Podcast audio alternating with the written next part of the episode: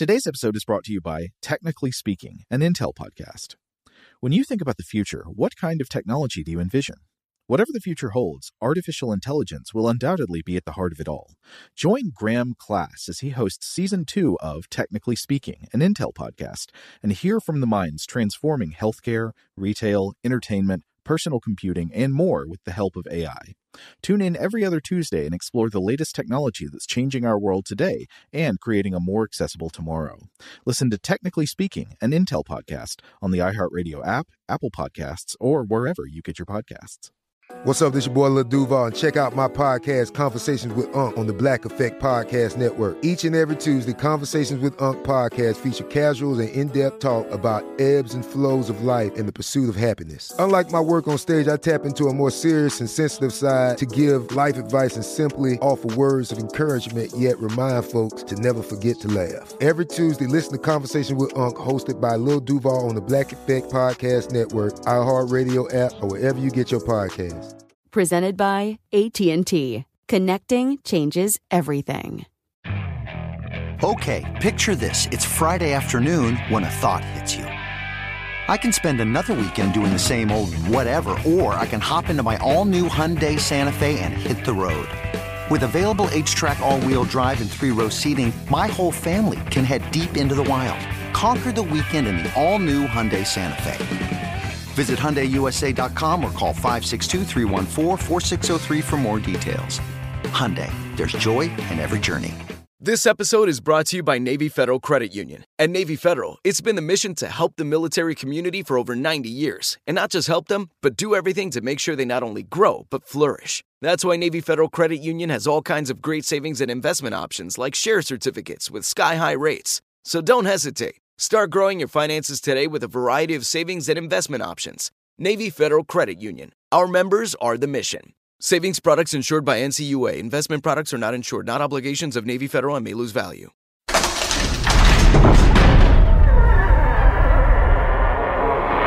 Hello, and welcome to Stuff to Blow Your Mind. My name is Joe McCormick.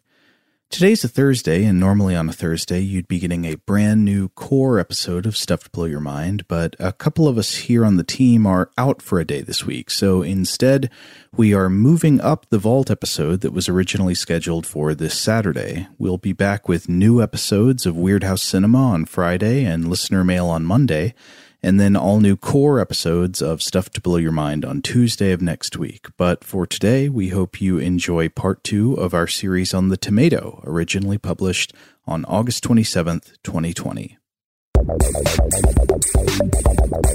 Welcome to Stuff to Blow Your Mind, a production of iHeartRadio.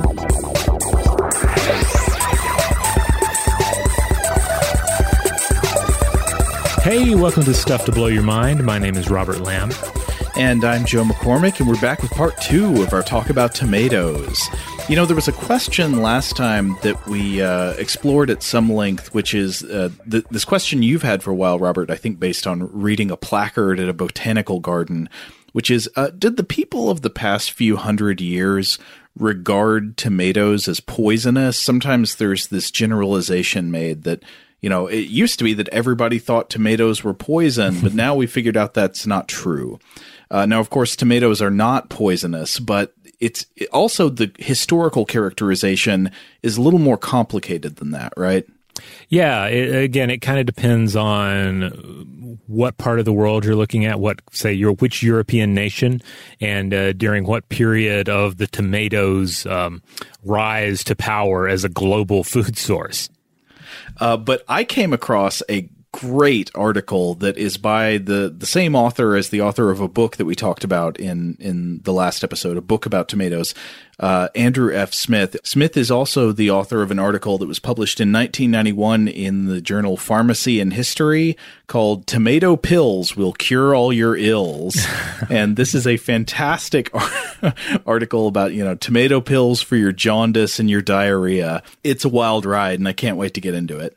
Well, let's definitely get into it. Uh, but first, just a reminder this is a part two. Uh, we do encourage you to go back and listen to part one uh, before proceeding. By all means, part one first. Okay, so as we discussed previously, when the tomato was first introduced to Europe from Mesoamerica, of course, in uh, Mesoamerica among Nahuatl speaking people, it was cultivated as a food crop, and then uh, it spread from there to Europe and then to the rest of the world.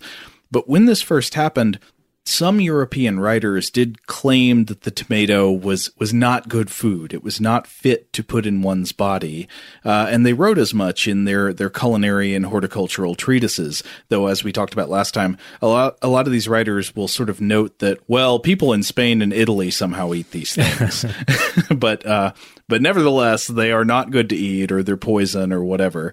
Uh, but this changed over time, and by the 1700s, tomato use was definitely on the rise throughout Europe, especially throughout Southern Europe, though some of the old ideas still lingered here and there.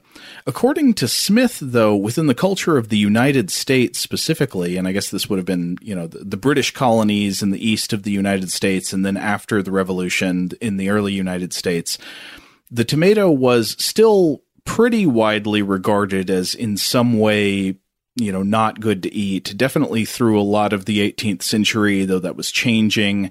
And then it underwent a relatively rapid transition during a few decades in the first half of the 19th century.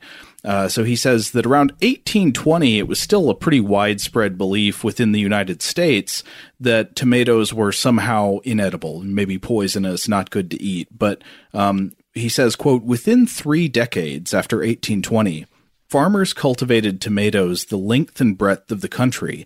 In almost every garden from Boston to New Orleans, and Americans served them on every table from July to October.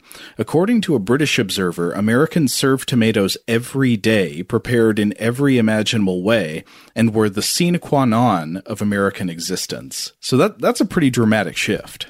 Yeah, absolutely. To go from poison to just the thing that you eat like crazy for its entire season.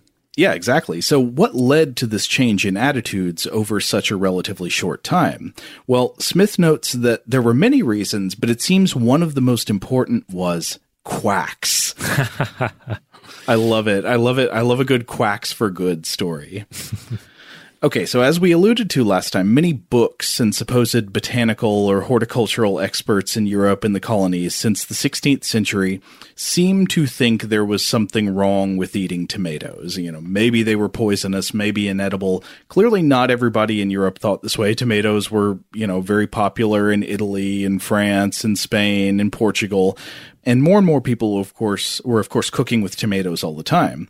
Uh, but in England, Philip Miller, who was a superintendent of the Chelsea Physic Garden, wrote in the 1750s that uh, small yellow love apples were starting to be directed for medicinal use uh, by one college in their dispensatory.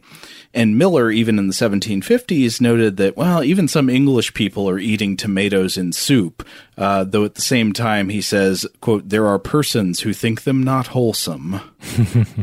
so this ambiguity still exists somewhat. But by the 1750s, it's clear that some doctors and medical students are trying trying experiments with tomatoes as medicine, and some English people just straight up put them in the stew. Uh, and apparently, an early evangelist for tomatoes in the British colonies in America was a doctor named John de Sequeira, who was born in London but educated in Leyden and who Thomas Jefferson claimed had introduced tomatoes to Williamsburg, Virginia. Jefferson also claimed that De Sequeira was fond of saying that, quote, a person who should eat a sufficient abundance of these apples would never die. Oh. Now, I don't know if he meant that in, you know, with a touch of irony or if he was serious, though it does make me think that, hey, what if the humble tomato was actually the fruit of the tree of life? Because there's always been a debate about uh, in the story of the Garden of Eden in the book of Genesis what the fruits of these trees are actually supposed to be. The book of Genesis does not say in this story what the fruits of the tree of life and the tree of the knowledge of good and evil were supposed to be. A lot of people have assumed them to be apples, but there it's that's not explicitly stated. So people have proposed all kinds of answers to this question. Maybe they're apples, maybe figs, maybe pomegranate. Uh, I think, uh, unsurprisingly, Terence McKenna said the story was supposed to include a reference to a mushroom. Yes. Mm-hmm. but what if the forbidden fruit was a tomato? Yeah, I, mean, I I don't know that that actually checks out with what we know about the origins of the tomato, but I like the idea. No no, it would certainly not check out. Like the authors uh, of the Book of Genesis would not have known what a tomato was, right? Because it was from South America. But Smith points out that many of the early promoters of tomatoes in the colonies were doctors. And this is not all that surprising since tomatoes were becoming accepted during the 18th century as a medical plant. Uh, for example, James Mease, who published one of the first known recipes for tomato ketchup around the year 1812, he was a medical graduate of the University of Pennsylvania, and he wrote about how he was familiar with the culinary use of tomatoes from French immigrants who were probably uh, Creole refugees from Haiti. Hmm. But beginning in the 1820s, American physicians started to talk about tomatoes as a cure for what they called at the time bilious diseases. These would be diseases that were associated with disorders of the liver or bile, which apparently sort of became a catch all category for diseases involving jaundice, nausea, and vomiting, along with fever. You know, if there's something wrong with your guts, they, they thought you had some kind of bile problem.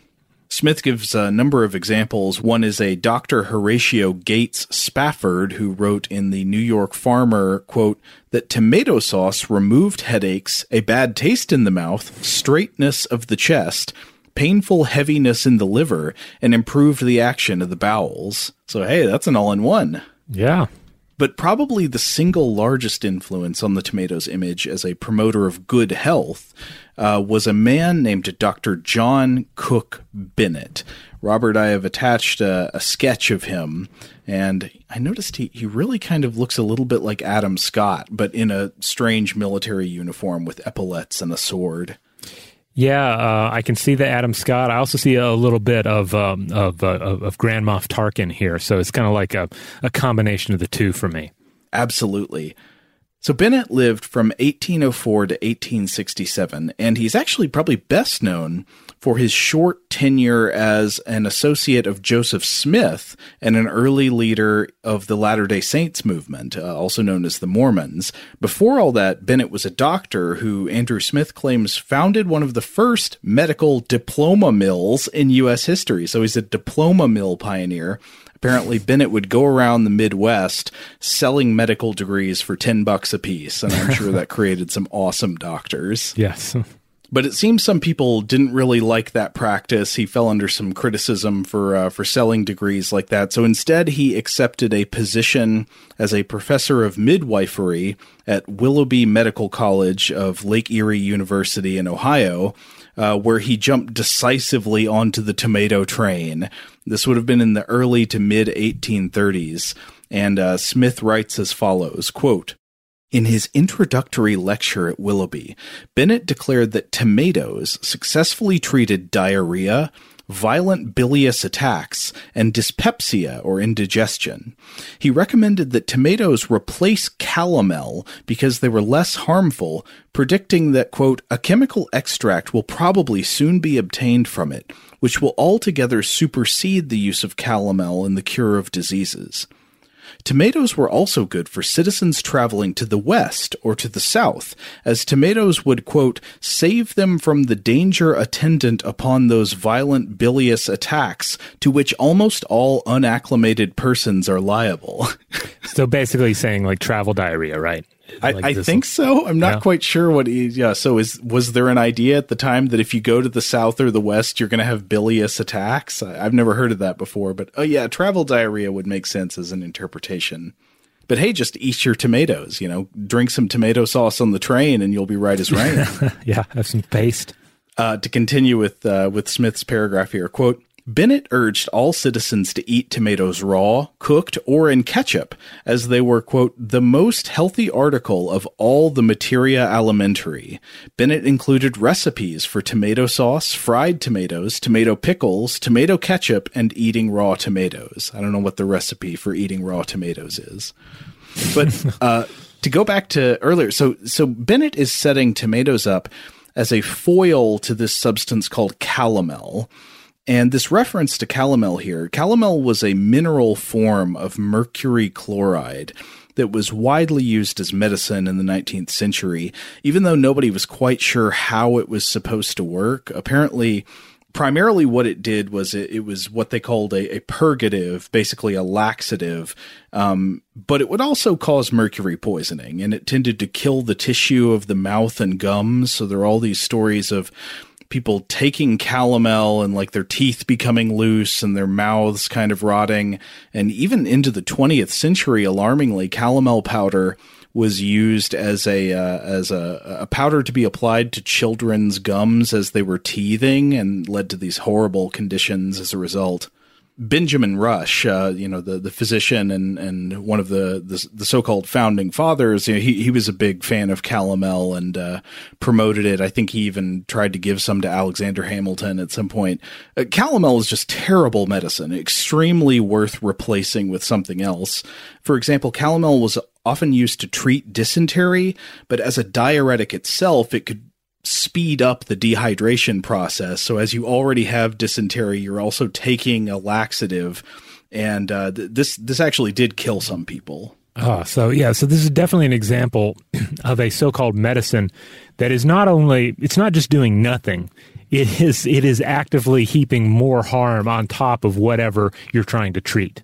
Yeah. I mean, I guess I can't verify that it was never doing anything useful, but I think it's absolutely clear that if it was doing anything beneficial at all, the side effects were far worse than whatever it was trying to treat. Okay. Uh, yeah, and like other, you know, mercury-based things, I think it was just generally used as a cure-all. It was a panacea of the time. And anything that is supposed to cure everything probably cures nothing. So anyway, Bennett is offering up tomatoes as an alternative to calomel. He's saying, "Hey, tomatoes can do all the stuff that calomel does, except it without all the side effects." And so Bennett was on the tomato train. Uh, he was soon forced out of his professorship, but he did not give up on his tomato crusade.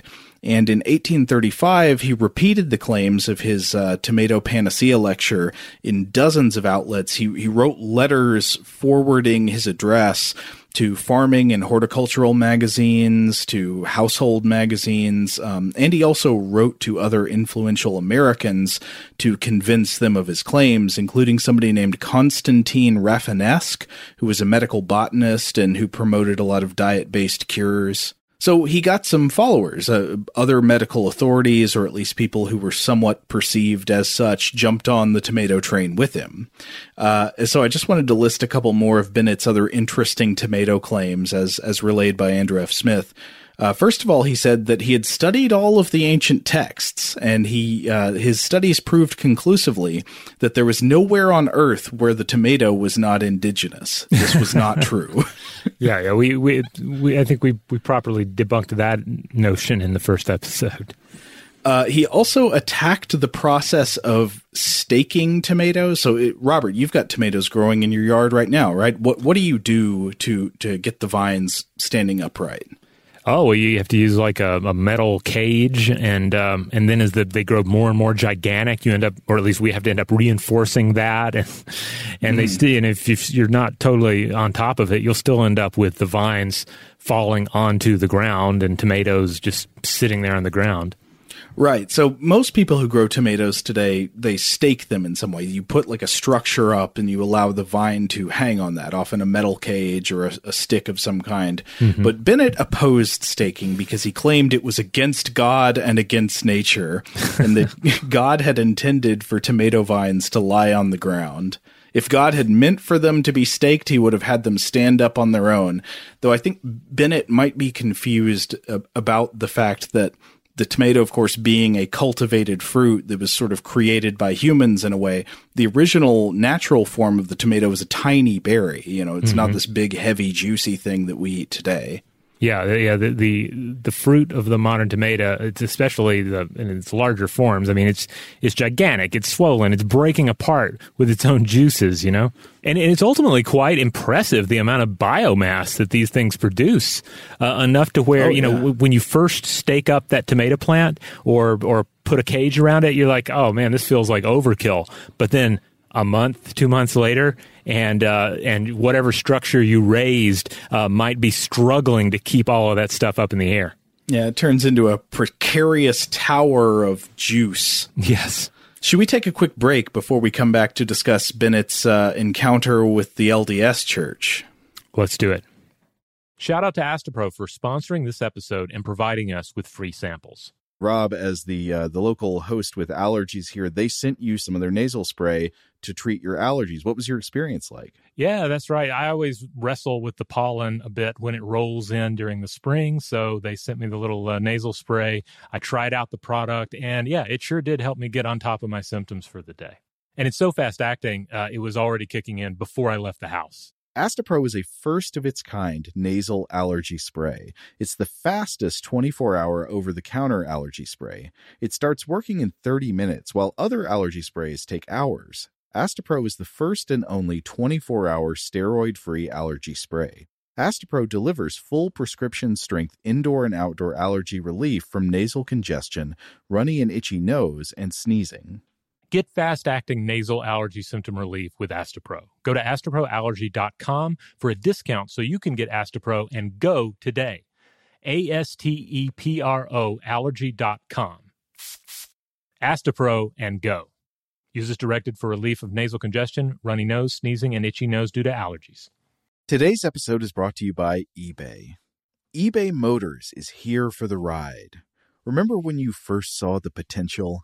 And then, through some elbow grease, fresh installs, and a whole lot of love, you transformed a 100,000 miles and a body full of rust into a drive that's all your own. Look to your left, look to your right. It's official. No one's got a ride like this. There's nothing else that sounds like, feels like, or looks like the set of wheels in your garage. With over 122 million parts, you can make sure your number one ride or die stays running smoothly so there's no limit to how far you can take it. Brake kits, turbochargers, engines, exhaust kits, roof racks, LED headlights, bumpers, whatever your baby needs, eBay Motors has it. And with eBay Guaranteed Fit, it's guaranteed to fit your ride the first time, every time, or your money back. Plus, at these prices, well, you're burning rubber, not cash. Keep your ride or die alive at ebaymotors.com. Eligible items only, exclusions apply. Today's episode is brought to you by Technically Speaking, an Intel podcast. When you think about the future, what kind of technology do you envision? Whatever the future holds, artificial intelligence will undoubtedly be at the heart of it all. Join Graham Class as he hosts season two of Technically Speaking, an Intel podcast from Ruby Studio in partnership with Intel. Explore the future of technology that's rapidly evolving our world today with the help of AI. There's still so much work and research needed to fully understand the power and potential of AI, and Intel is at the forefront of implementing AI in revolutionary technology that's changing the world we live in for the better. In each episode, Graham interviews the minds transforming medicine and healthcare, retail, entertainment, personal computing, and more while pioneering new uses for AI in these spaces. Tune in every other Tuesday and explore the latest technology that's changing our world today and creating a more accessible tomorrow. Listen to Technically Speaking, an Intel podcast on the iHeartRadio app, Apple Podcasts, or wherever you get your podcasts. Today's episode is brought to you by Visible. If you haven't heard of Visible, now you have. They're the wireless carrier that's making wireless visible. It's in the name. Get a one line plan with unlimited 5G data powered by Verizon, just $25 a month, every month, taxes and fees included. Having a one line plan means you only need you to save. No estranged roommates, exes, cousins twice removed, or AI powered humanoid robots needed. And because $25 a month really means $25 a month, you can call, text, stream, whatever, as much as you want without worrying about getting dinged at the end of the month. No hidden fees, no surprises. No, really. It's like the old saying goes you can't judge a book by its cover, but you can judge a company by its name. So spread the word. Tell all your friends there's a wireless company out there with transparency in their name, and they're called Visible. Start saving on wireless today at visible.com. Monthly rate on the Visible plan for data management practices and additional terms, visit visible.com. All right, we're back. We're talking about uh, tomatoes as a miracle cure that, at, at, uh, for just about anything, that at the very least was a preferable cure-all to calomel, which was a um, a, a dangerous mercury-based cure-all. Right. Uh, and this claim was being made in the 1830s by this doctor named John Cook Bennett. Now, uh, we talked about how he started making all these claims about tomatoes and their supposed uh, health benefits and curative properties. Apparently, in 1840, after he'd been making these tomato claims for a while, he was working in Illinois and Bennett got involved with the Latter day Saints movement. He became friends with its leader, Joseph Smith and his claims about the health benefits of tomatoes actually proved influential within the church. Hmm. But tragedy struck, and in 1842, Bennett got excommunicated from the, the Latter day Saints movement. He was excommunicated by Joseph Smith himself after some kind of ambiguous scandal involving a bunch of alleged sexual impropriety, including adultery and maybe some kind of unsanctioned polygamy with what Smith viewed as as dubious spiritual or revelatory justifications. Okay.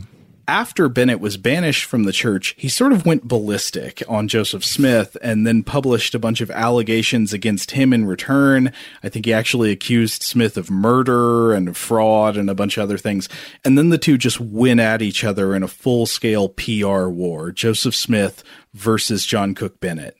But the interesting thing was apparently this PR war did not undermine uh, the the uh, Latter Day Saints movement's fondness for tomatoes and acceptance of their ideas of the health benefits that had come from Bennett. Uh, so Bennett's claims proved very popular, and they caught on and were repeated in lots of cookbooks, household manuals, farming and gardening journals, and even in Latter Day Saints literature. Uh, and so, so there was this whole tomato for health craze that caught on big in the 1830s and continued into the 1840s.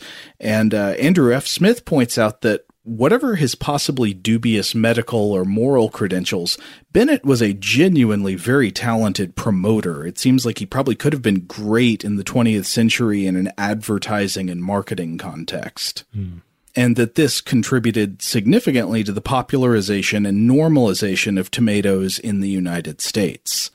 Uh, so Bennett eventually predicted that you know you're you're going to be able in the future to get the health benefits of tomatoes without even having to eat a tomato. You can just take a miracle pill that will be made from a from a tomato extract. And this prediction actually came true. Uh, in 1835, a Dr. A.J. Holcomb of Glassboro, Alabama, started producing pills made out of a tomato extract. And other pills also came on the market. Uh, Smith quotes advertising for one brand of tomato pills from a doctor named Dr. Miles. And it goes like this The tomato, used as an article of refection, is highly medical. highly medical, and doubtless prevents many bilious attacks. We inferred from this fact the possibility of preparing from it a medicine of great virtue. Dr. Miles and his associates have spent years and fortunes, we understand, in experimenting, and finally have produced the compound extract. It has been used by many in the city and out of it, and is, as near we can learn, generally approved. But then I thought this was interesting. Apparently, uh, so Smith cites some of the other packaging copy, and some of this copy attacks calomel directly. So it says, for example, humane physicians deplore the sad evils resulting from the mercurial practice. And remember, that's because calomel is uh, mercury chloride. And will gladly hail the introduction of an article that can safely be substituted for calomel. And it goes on about how people just know in their hearts that mercury is bad, even if they can't explain why. um, and that you may have to choose between two evils of having, of taking mercury or having a torpid liver. But now they're saying, hey, you don't have to have a torpid liver and you don't have to take mercury. You can fight your torpid liver with tomato pills. Well, that would certainly be ideal uh, if you wanted to consume the uh, medicinal essence of tomatoes out of outside of tomato season. Oh yeah, I hadn't thought about that. Yeah, you wouldn't you wouldn't have to go through eating a mealy one in the winter if you wanted to fight your torpid liver.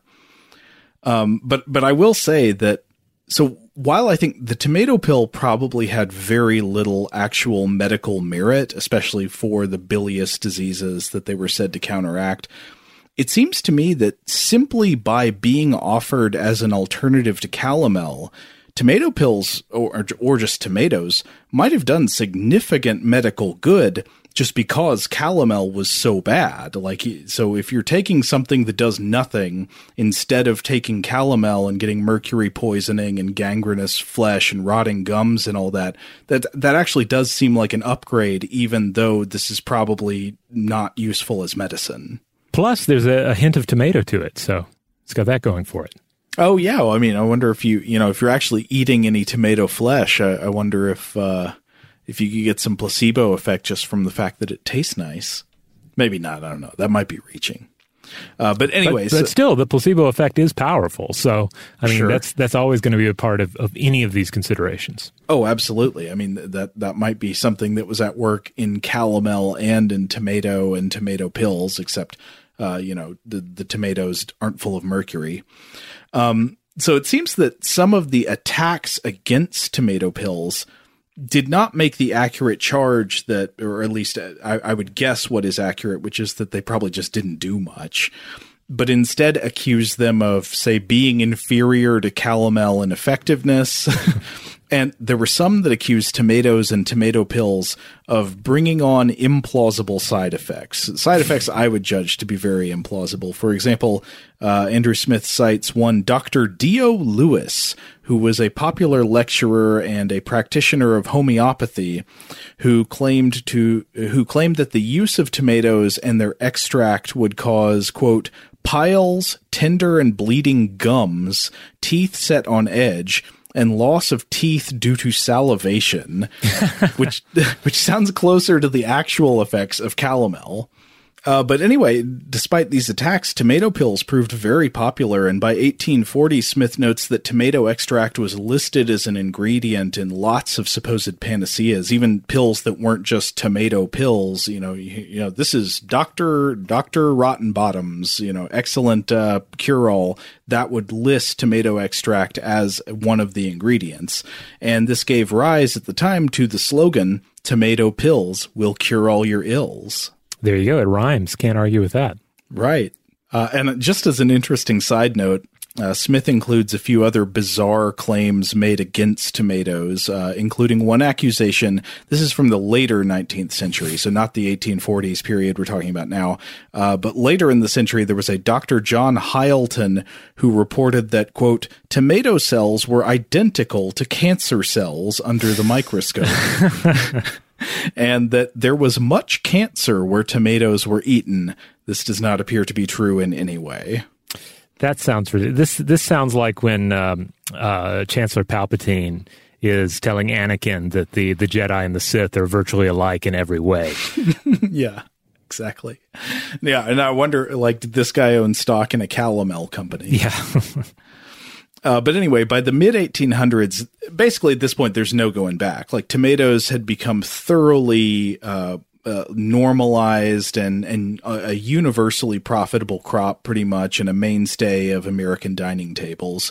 So, oh, just over the course of a few decades, really, Smith makes the case that even though the the health craze for tomatoes was probably somewhat baseless, or at least you know if if there are health benefits to tomatoes, it wasn't exactly the benefits that these people were claiming. Um, but that this health craze did help cement tomatoes as a universally accepted and extremely popular food in America and counteract some of the lingering concerns that might have been present among some people about their toxicity.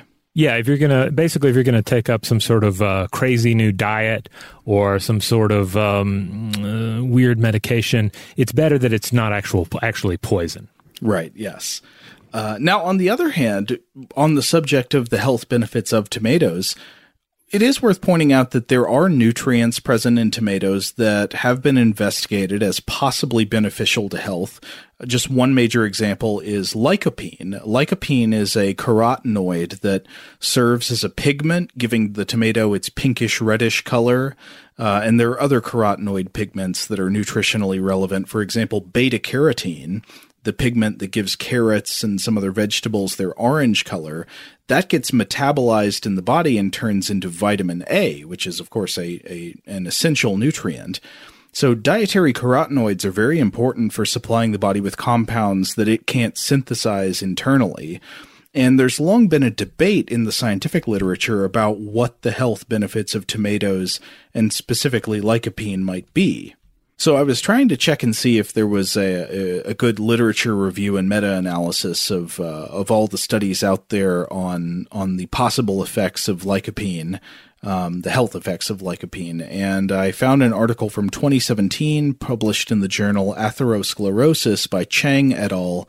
called "Tomato and Lycopene Supplementation and Cardiovascular Risk Factors: A Systemic Review and Meta-Analysis." And essentially, the authors here found that, uh, quote, consuming tomato and tomato products is associated with potential beneficial effects to health. Uh, current evidence indicates that consuming tomato improves some blood lipids, blood pressure, and endothelial function. Tomato consumption may potentially reduce the risk of cardiovascular diseases and mortality. And finally, the effects of consuming tomato on novel biomarkers of vascular risk needs further investigation. So uh, it seems like, unfortunately, like many things, uh, studies into the health effects of food, there have been a lot of conflicting results over the years. So the picture is not always totally clear, but it looks like on balance, the existing research indicates there probably are some good health effects uh, that follow from consumption of lycopene, a tomato product, and tomatoes in general. And uh, a lot of it has to do with cardiovascular health and blood lipids, things like that. Well, it's it's no it should come as no surprise that not only can you still buy tomato pills from a number of different um, uh, companies, you can also buy lycopene supplements from just about everybody who is in the business of making supplements. Right. Well, uh, I, I, would say based on the thing on the study that I just cited, we are not advising you to go out and buy lycopene based supplements. You know, that's the kind of thing. Consult with your doctor about that. But right it looks like uh, on balance it's probably more likely than not that lycopene does something beneficial in a cardiovascular sense but anyway to come back to the report by uh, andrew f smith one of the things he, he cites I, I don't have this quote pulled out but i remember he cites a doctor writing in the uh, late 1800s who said look you know all these claims about how the tomatoes affect the liver and the bile and all that they're, they're they probably have no basis in reality but just go ahead and eat tomatoes because they're delicious. You don't need to consult your liver doctor. Just eat them. oh, but Robert, I have a question as we transition to our to our next little segment here. A question that I, I wonder if you have thoughts on or if your your house adheres to a set of conventional wisdom about. And that question is, should you ever refrigerate a tomato? We are a non-refrigeration house for tomatoes. Now, I don't think this is a rule that I knew about or had properly learned uh, earlier in my life, but it was one that my wife knew and so it's it's one we've stuck to. Uh, that, that, that tomatoes they go uh, out on the counter or by the window.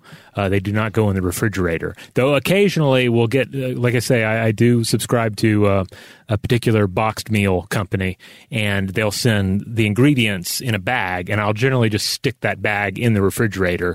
And sometimes it has tomatoes in there, and so those tomatoes will wind up being refrigerated. But uh, like we said earlier, those are you know shipped grocery store tomatoes, so perhaps nothing all that uh, wonderful is lost in there being in the fridge. But then again, I don't have any I, have, I don't have any science backing any of this up. This is just the way. This is the way, and uh, that's what we do.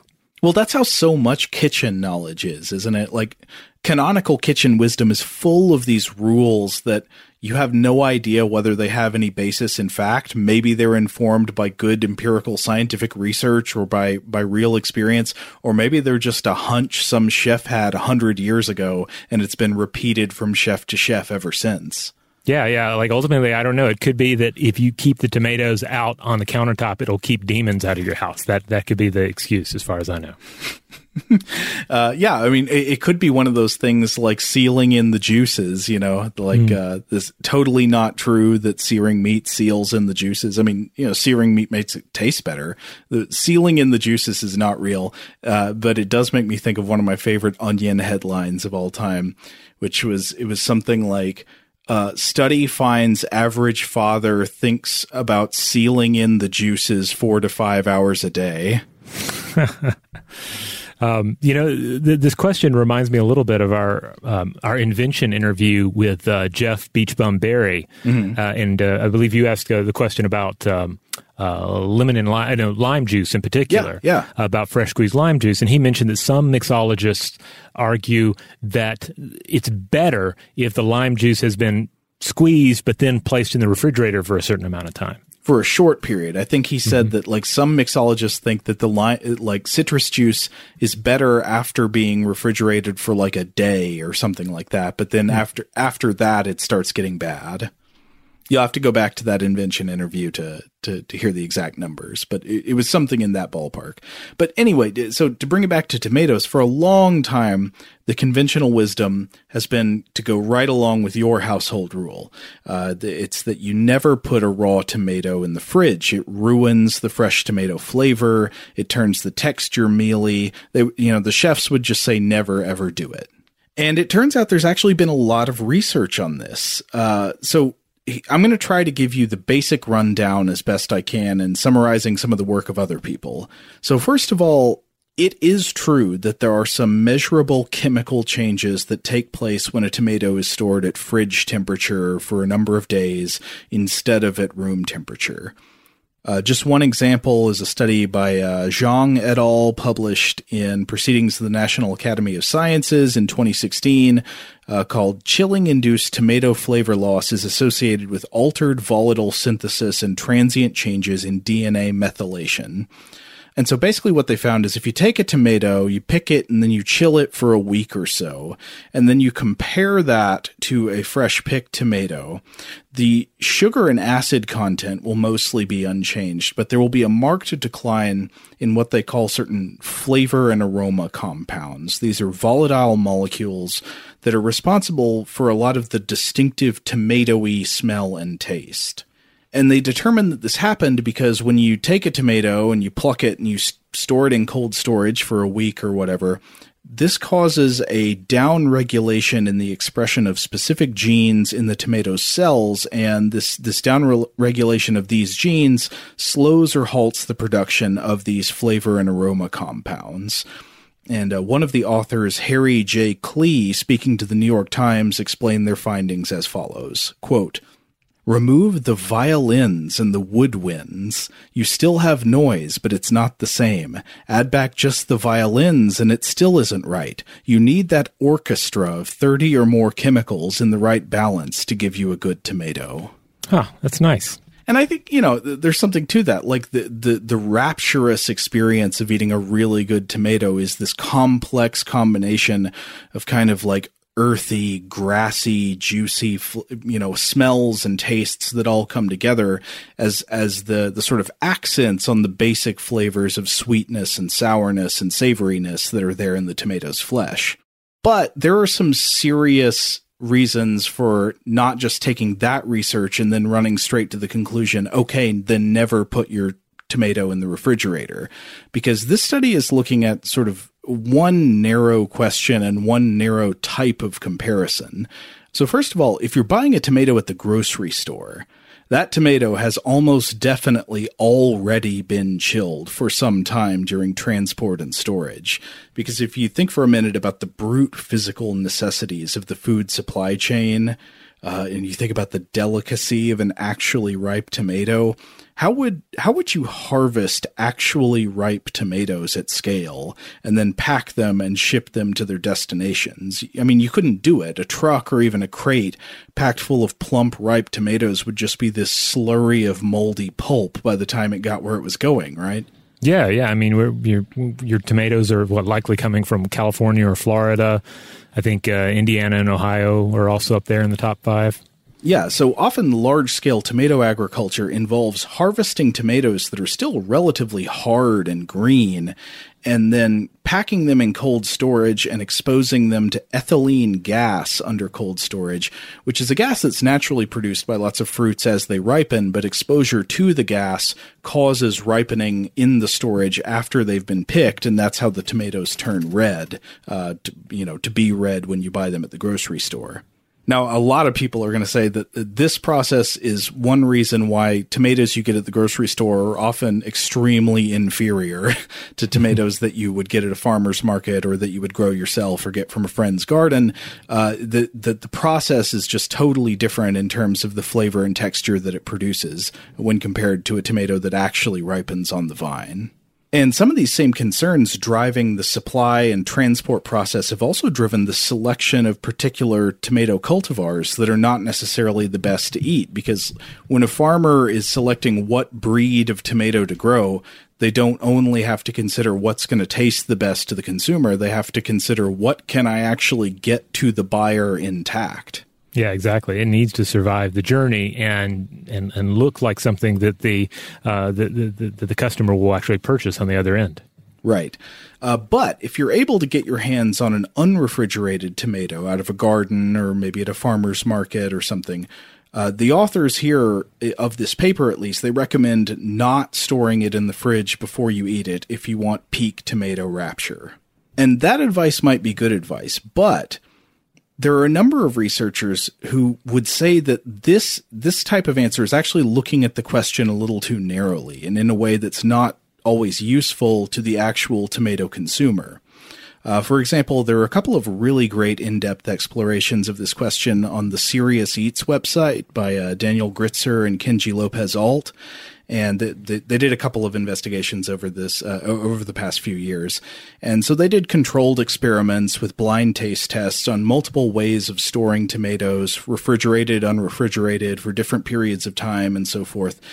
And they concluded that basically, yes, the absolute pinnacle tomato experience is probably letting the tomato ripen on the vine, then eating it immediately at its moment of peak ripeness with no refrigeration. On the vine like a right, like yes. a goat man with the yes. juice flowing down your chest. Don't use your hands at all, just face. Yes. but but but they say you know most of the time that's not how you're going to be eating a tomato. Uh, and they point out that letting a tomato go past its point of peak ripeness is also very bad for flavor and texture, and in fact will ruin the flavor and texture significantly more than refrigerating the tomato will. And also, a lot of times, the taste testers didn't even notice all that big of a difference between a tomato that had been refrigerated and one that hadn't. It seemed to vary. So they came up with a set of guidelines that go like this. If your tomato has never been refrigerated, you know, so it's out of somebody's yard or a good farmer's market, cellar, or something like that, then you want to store it at room temperature until it's ripe and then either eat it immediately or put it in the fridge and then you take it out of the fridge when you're ready to eat it. And of course, storing it in the fridge will allow it to stay at peak ripeness longer than it would stored at room temperature. But uh, they do say it's important if you have refrigerated a tomato, let it come up to room temperature before you eat it, because eating a cold tomato is not very pleasant. Okay, that's good. That's good. Uh, good to know. But then the second half of this is if your tomato has already been refrigerated, and this would apply to almost any tomato you would get at a grocery store or any kind of mass agricultural vendor. In that case, if it's already ripe, put it in the fridge until you're ready to eat it. If it's not ripe yet, let it ripen at room temperature. Then once it's ripe, move it to the fridge until you're ready to eat it. And once again, let it come up to room temp before you actually put it in your mouth and I, I think uh, I, I, really respect the work they put in on coming up with these guidelines, and uh, uh, thus saith the Lord. Okay, I got a second tomato storage trick, also confirmed through empirical testing by uh, Kenji Lopez Alt. So, you know how tomatoes often lose juiciness and partially desiccate as they sit out and rest? You, you've probably seen them like on the tops near where the stem is, they'll get kind of wrinkly and start to sag. Yes. This is partially due to moisture evaporating out of the tomato as it rests. Now, the skin of the tomato is actually very good at keeping moisture in, but the weak point is actually the stem area, the little depression where the tomato connected to the vine.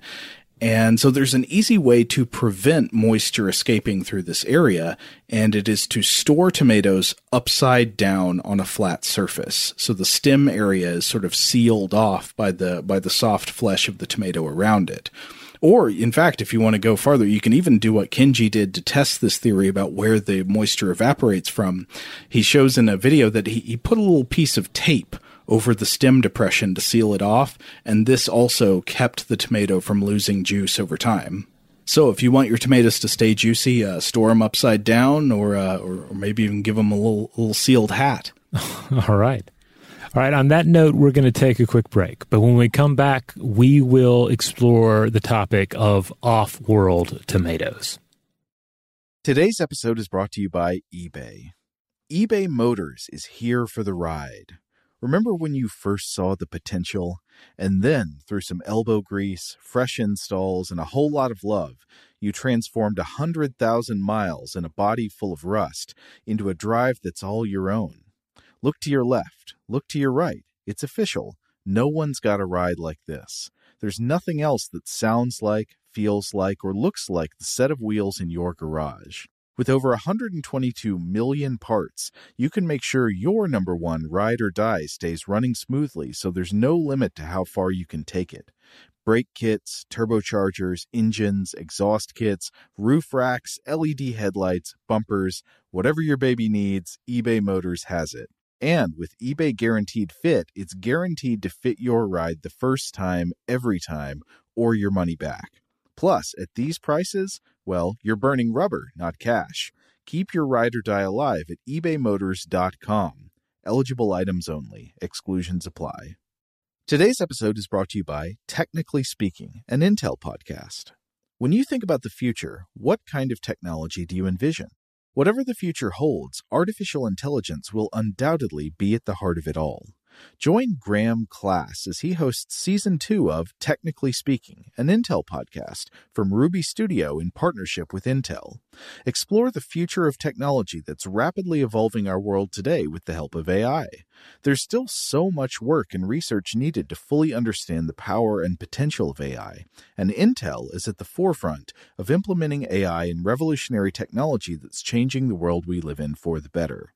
In each episode, Graham interviews the minds transforming medicine and healthcare, retail, entertainment, personal computing, and more while pioneering new uses for AI in these spaces. Tune in every other Tuesday and explore the latest technology that's changing our world today and creating a more accessible tomorrow. Listen to Technically Speaking, an Intel podcast on the iHeartRadio app, Apple Podcasts, or wherever you get your podcasts. Today's episode is brought to you by Visible. If you haven't heard of Visible, now you have. They're the wireless carrier that's making wireless visible. It's in the name. Get a one line plan with unlimited 5G data powered by Verizon, just $25 a month, every month, taxes and fees included. Having a one line plan means you only need you to save. No estranged roommates, exes, cousins twice removed, or AI powered humanoid robots needed. And because $25 a month really means $25 a month, you can call, text, stream, whatever, as much as you want without worrying about getting dinged at the end of the month. No hidden fees, no surprises. No, really. It's like the old saying goes you can't judge a book by its cover, but you can judge a company by its name. So spread the word. Tell all your friends there's a wireless company out there with transparency in their name, and they're called Visible. Start saving on wireless today at visible.com. Monthly rate on the Visible plan for data management practices and additional terms, visit visible.com. Okay, picture this. It's Friday afternoon when a thought hits you.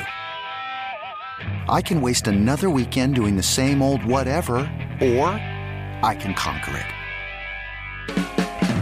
I can hop into my all new Hyundai Santa Fe and hit the road. Any road. The steeper, the better. Because my all new Santa Fe is available with HTRAC, all wheel drive, so I can hit the trail without a worry in the world. Heck, with three rows and best in class rear cargo space, I can pack the whole family in with all our gear. We've got available dual wireless charging for our phones, so we'll never lose touch with civilization, and we won't lose touch with the primordial power of Mother Earth. So, which is it? Waste the weekend or do something a little more epic? And conquer it in the all new Hyundai Santa Fe. Visit HyundaiUSA.com or call 562 for more details. Hyundai, there's joy in every journey. All right, we're back. So at this point, tomatoes have spread pretty much everywhere. Uh, as Michael Pollan pointed out in his book, Cooked, the tomato is perhaps the most important vegetable crop in the world, with onions coming in second. Uh, as we discussed in our invention episode about ketchup, the culinary uh, invention of ketchup saw Europeans try to recreate Asian sauces with an imported fruit from the Americas, and then this weird concoction eventually returns to Asia uh, as well. I was reading an article titled Tomatoes in Chinese Cooking by uh, Rhonda Parkinson for the Spruce Eats site. And the author mentions that even though tomatoes only arrived in China roughly 100 to 150 years ago, they've managed to carve out their own niche in certain uh, Chinese cuisines, uh, much in the same way that chili peppers have found a home in numerous Asian cuisines examples of popular dishes, and I, I, don't think I've had any of these, uh, but it was interesting to, to uh, these were pointed out. Uh, one is tomato egg drop soup. Mm. And the other is a dish called tomato beef, which is apparently a stir fry with thick tomato wedges, like really big, thick pieces, uh, beef added, and then oyster sauce. Ooh, that sounds like a, a delicious umami bomb. Of course, because yeah. uh, a, a, lot of natural Asian flavorings uh, are, are, big umami bombs, like soy sauce or oyster sauce. They bring a lot of uh, the glutamate based flavors. But tomatoes are also rich in glutamates and have that rich umami flavor. So, yeah, that, that sounds like a, a, a savory delight it's interesting to to contemplate this kind of thing too, where tomatoes are, are recent enough um, arrival in Chinese cuisine that they haven't complete like they still have uh, you know they still haven't completely taken over or anything like that but uh, but looking at where they're utilized first like where are the the successes for the tomato as opposed to something like um, Italian cuisine, which it's it really can be kind of difficult to imagine for, for many of us anyway to imagine something like Italian cuisine without the tomato, right? Because that's where a lot of our minds immediately go. Yeah, well, I would say that's especially true of like uh, Italian American cuisine. Like a lot of yeah. the Italian dishes that became especially popular among uh, Italian Americans were tomato forward. Yeah. So here's the big question. If tomatoes have essentially taken over our planet, might tomatoes go beyond uh, being a mere international sensation, could they become an interplanetary sensation? Yes, the answer is yes. Yeah. when the aliens get here, they're gonna we're gonna be like, oh, thank you for coming to like uplift our society and share your technology, and they're like, get out of the way. We're here for your tomatoes. We're here for the golden apples. Yes. So uh, a lot of this comes back to the basic question. All right, if we're, you know, we've discussed before. A lot of a lot of uh, very uh, intelligent people have argued that the long term survival of the human race depends on us branching out and establishing ourselves on other worlds. But part of establishing on ourselves on other worlds means first of all just being able to survive there being able to eat there and then ultimately being able to to survive there there in a way where we're not reliant upon a robust supply chain from Earth. Right, yes. The cost of getting the food into orbit alone is already incredibly high, compounded then by the cost of getting it the rest of the way, for example, to a lunar colony or to a Martian colony. That means you're going to have to grow your food at your lunar or Martian colony, uh, at least to supplement um, uh, costly uh, deliveries, if not sustain colonists completely. Oh boy, I can't wait to subsist entirely on a diet of like protein that's created from algae and incubators. well, remember in uh, Silent Running, that's just what uh, Bruce Dern's uh, crewmates were happy with. They're like, "Oh, this is great. These cubes of of of, of whatever you know, vat grown strangeness is perfectly fine." Uh, the, meanwhile, he's holding like a cultivated banana that's like the, the strangest product of modern agricultural science, and he's like, "This is nature."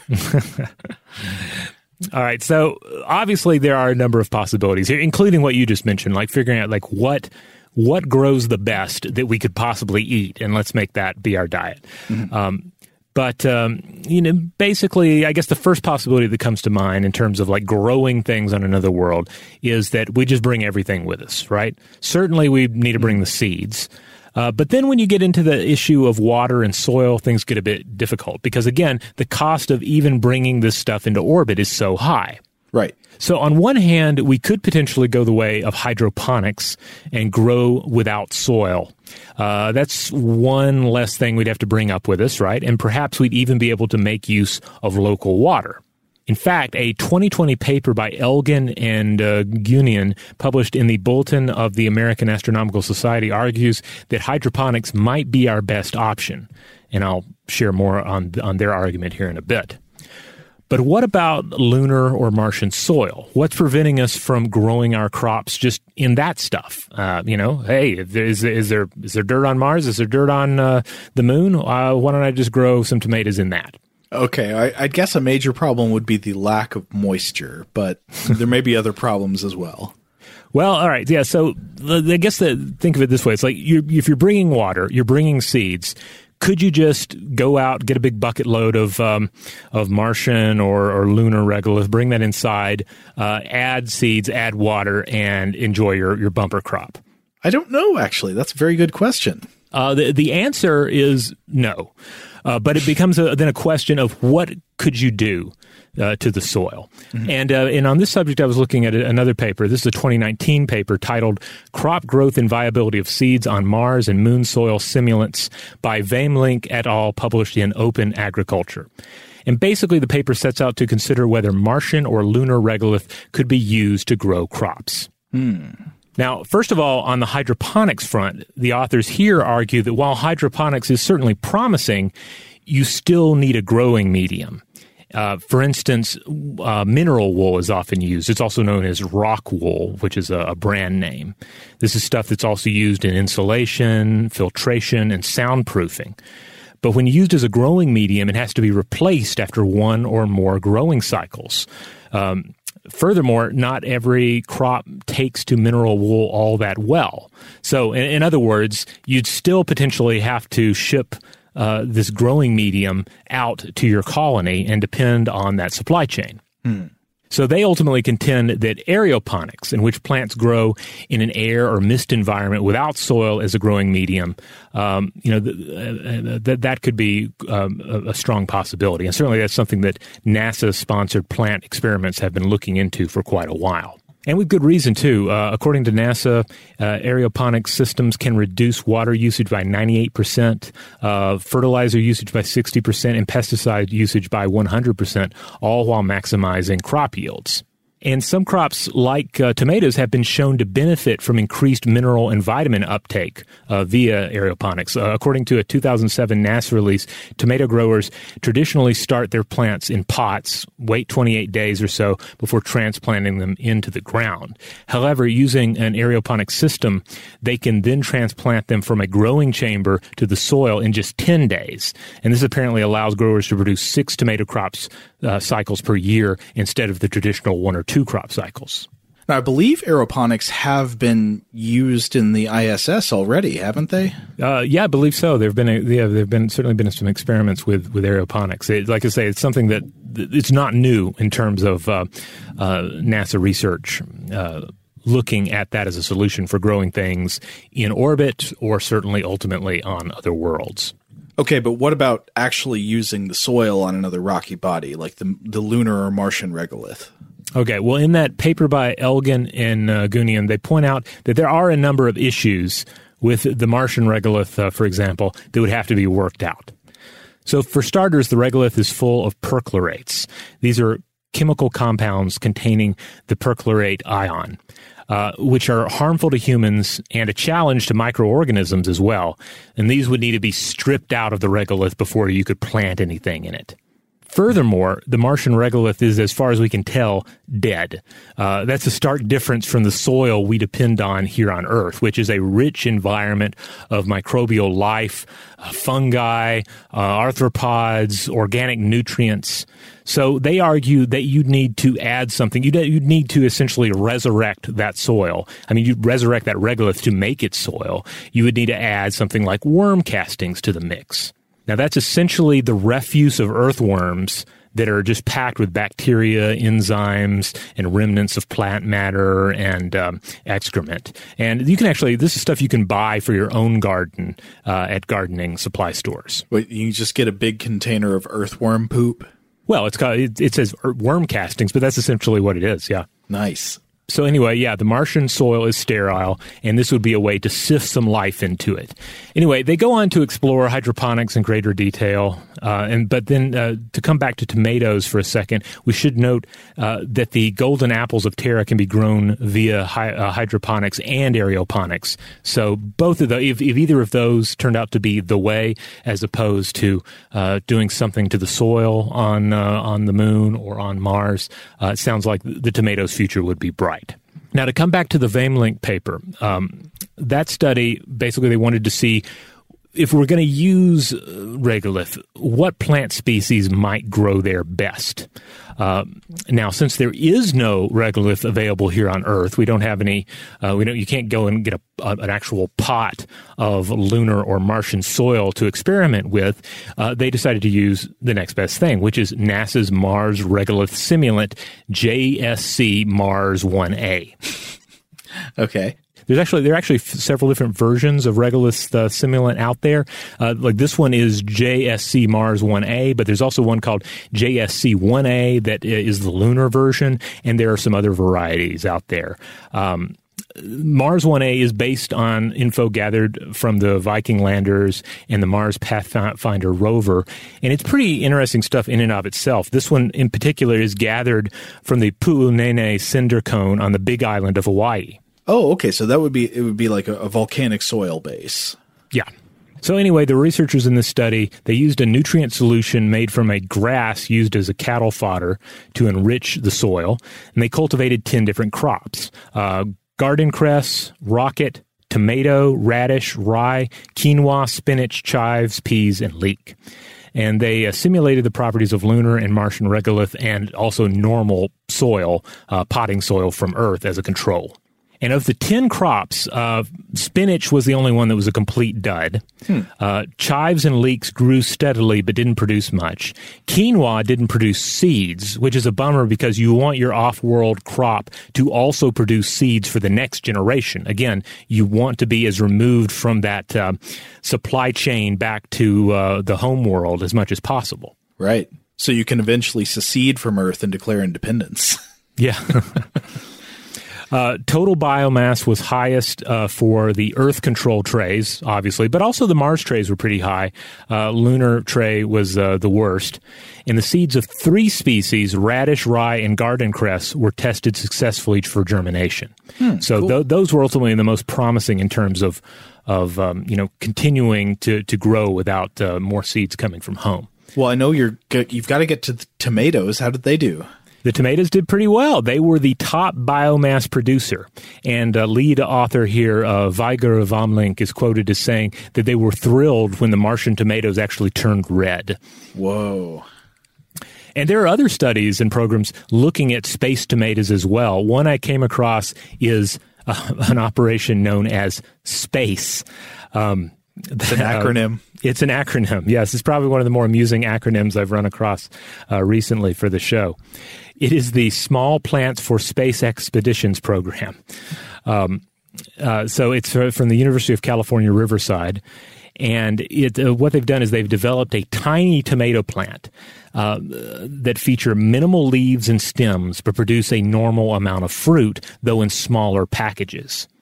So, in other words, more biomass is invested into the edible portions of the plant And they also this also minimizes resources and energy consumption by producing fruit more quickly than conventional plants. Oh yeah, I hadn't even really considered this, but it, it makes sense that if you were trying to take crops to colonize, uh, you know, on a space station or another planet, you could probably work back home to try to engineer sort of the perfect version of the organism to take with you.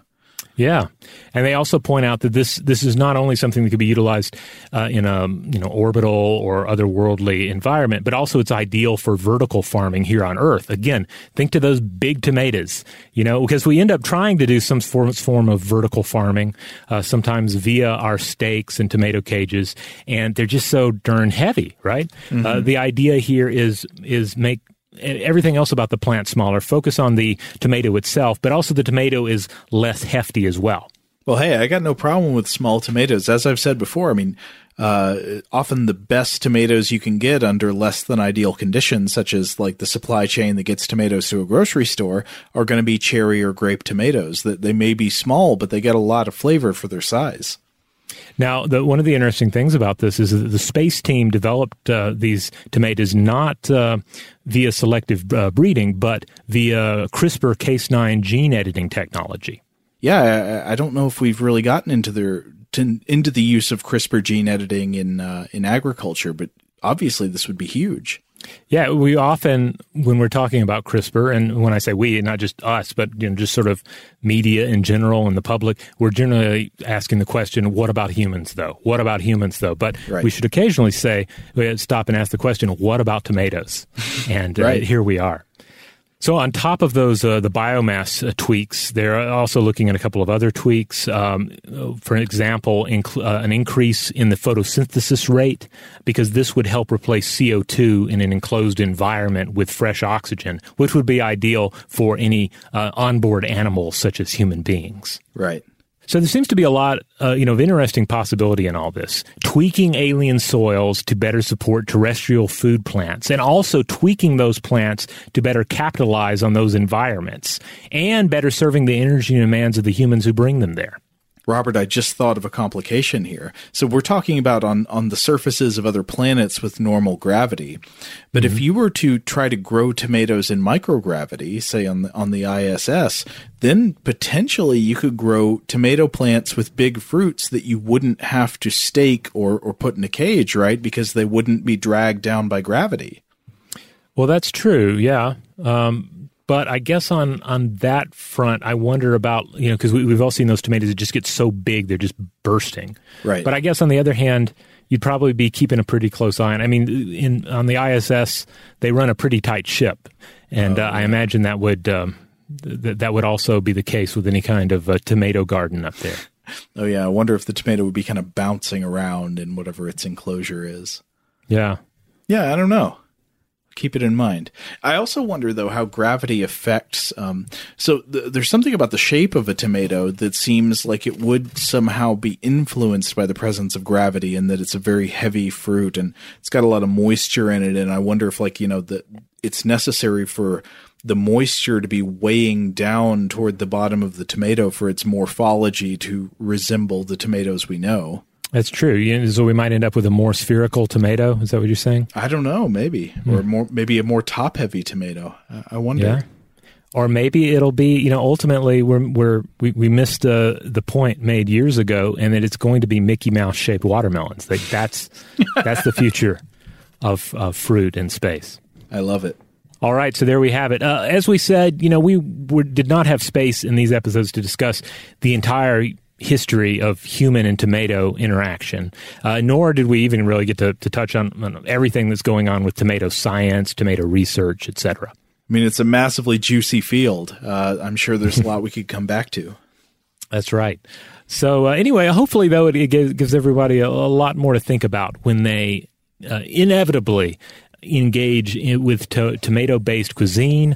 And hopefully, as you uh, enjoy some fresh tomatoes, or at least reasonably fresh tomatoes this growing season. Yeah, it's a short window every year. It's a precious time, so so get them while you can.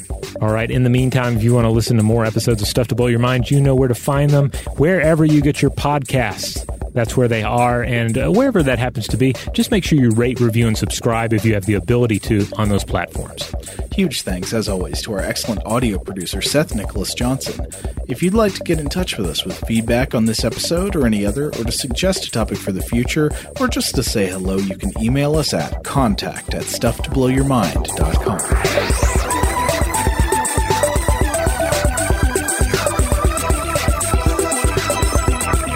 Stuff to Blow Your Mind is a production of iHeartRadio. For more podcasts from iHeartRadio, visit the iHeartRadio app, Apple Podcasts, or wherever you listen to your favorite shows.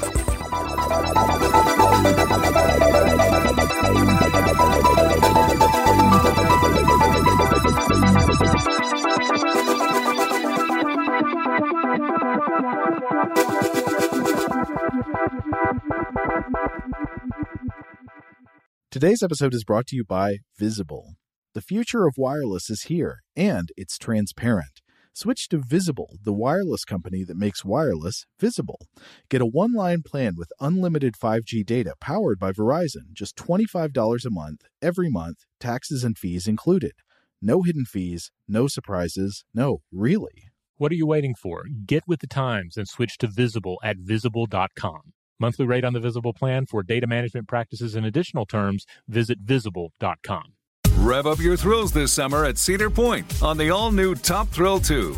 Drive the sky on the world's tallest and fastest triple launch vertical speedway. And now, for a limited time, get more Cedar Point fun for less with our limited time bundle for just $49.99. Get admission, parking, and all day drinks for one low price. But you better hurry because this bundle won't last long. Save now at cedarpoint.com. Open a limited time 11 month certificate at Kemba Financial Credit Union. At 5.25% APY, it's more than triple the national average, plus, it's a safe and secure way to grow your money. Visit your local branch or kemba.org slash CD for details. Offer expires May 31st, 2024. APY equals annual percentage yield. Restrictions apply. $500 minimum and $250,000 maximum deposit. Advantage status required. Comparison based on bank rate average. Federally insured by NCUA. We are the voice of NASCAR. The green flag is in the air, and we are underway. The great American race. The Motor Racing Network. NASCAR Cup, Xfinity, and Craftsman Truck Series Racing live on your hometown radio station and MRN or NASCAR.com. Martinsville, Talladega, the Chicago Street Course. We have the side by side action and last lap passes for the win. Photo finishes. Ryan Blaney will win. The voice of NASCAR, the Motor Racing Network work.